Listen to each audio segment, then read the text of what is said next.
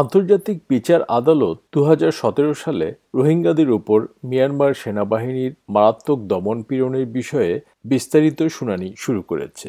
কিন্তু মিয়ানমারের সামরিক শাসকদের আইনজীবীরা রোহিঙ্গা মুসলিমদের উপর নিপীড়ন ও গণহত্যার অভিযোগ থাকা সত্ত্বেও জাতিসংঘের শীর্ষ আদালতে মামলাটি প্রত্যাহার করতে চান। এবার এ নিয়ে একটি প্রতিবেদন।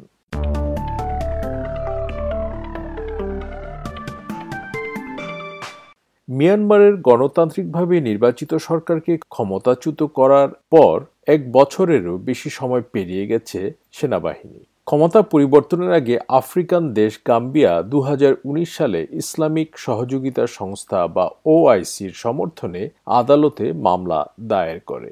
জাতিসংঘ এর আগে একটি সামরিক অভিযানের অংশ হিসাবে গণহত্যার ঘটনা ঘটছে বলে মনে করছে।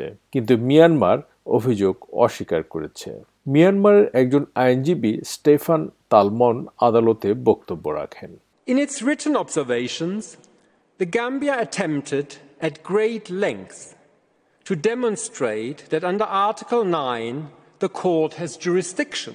What it has not done is to prove that it has an individual legal interest.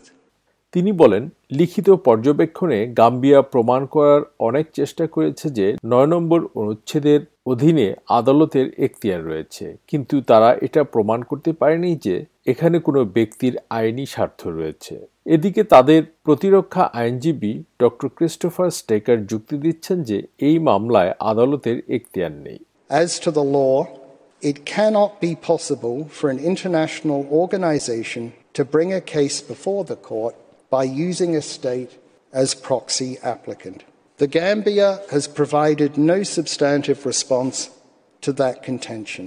তিনি বলেন, আইন অনুসারে একটি আন্তর্জাতিক সংস্থার পক্ষে প্রক্সি আবেদনকারী হিসেবে একটি রাষ্ট্রকে ব্যবহার করে আদালতে মামলা করা সম্ভব নয় গাম্বিয়া সেই বিরোধের কোনো যথেষ্ট প্রমাণ দিতে পারেনি তবে ইউরোপীয় রোহিঙ্গা কাউন্সিলের আম্বিয়া পারভিন বলেছেন যে তিনি প্রক্রিয়া চালিয়ে যেতে চান জাতীয় ঐক্য সরকারের সদস্যরাই মিয়ানমারের জনগণের প্রতিনিধিত্ব করছে বলে তিনি বলেন It's very um, sad and disappointing that uh, the ICJ um, with the other institutions have um, approved the junta.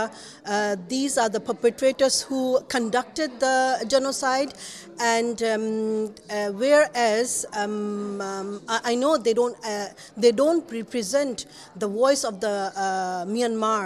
তিনি বলেন এটি অত্যন্ত দুঃখজনক এবং হতাশাজনক যে আইসিজে অন্যান্য প্রতিষ্ঠানের সাথে জান্তাকে মিয়ানমারের বিচারিক প্রতিনিধি হিসেবে অনুমোদন করেছে। এরাই অপরাধী যারা গণহত্যা পরিচালনা করেছিল। যদিও আমি জানি তারা মিয়ানমারের প্রকৃত কণ্ঠস্বর নয়। ক্ষমতাচ্যুত প্রশাসন ও জান্তা বিরোধীদের নিয়ে গঠিত হয়েছে জাতীয় ঐক্য সরকার। সোমবার শুনানির আগে জাতীয় ঐক্য সরকারের সদস্যরা সামরিক শাসকদের প্রতিনিধি গ্রহণ না করার জন্য আদালতের প্রতি আহ্বান জানান। মিয়ানমারের আন্তর্জাতিক সহযোগিতা মন্ত্রী কো কো হ্লাইং বলেছেন, সমস্যা সমাধানের জন্য তাদের প্রতিশ্রুতি রয়েছে। Without jurisdiction and that the case is inadmissible in no way means that Myanmar has no answer to the Gambia's case. তিনি বলেন, মিয়ানমারের যুক্তি হচ্ছে যে এই আদালতের এখতিয়ার নেই এবং মামলাটি অগ্রহণযোগ্য এবং তার মানে এই যে গাম্বিয়ার মামলার বিরুদ্ধে মিয়ানমারের কোনো উত্তর দেওয়ার কিছু নেই গাম্বিয়ার আইনজীবীরা শীঘ্রই তাদের প্রতিক্রিয়া জানাবেন, তবে সিদ্ধান্ত জানার আগে কয়েক মাস লাগতে পারে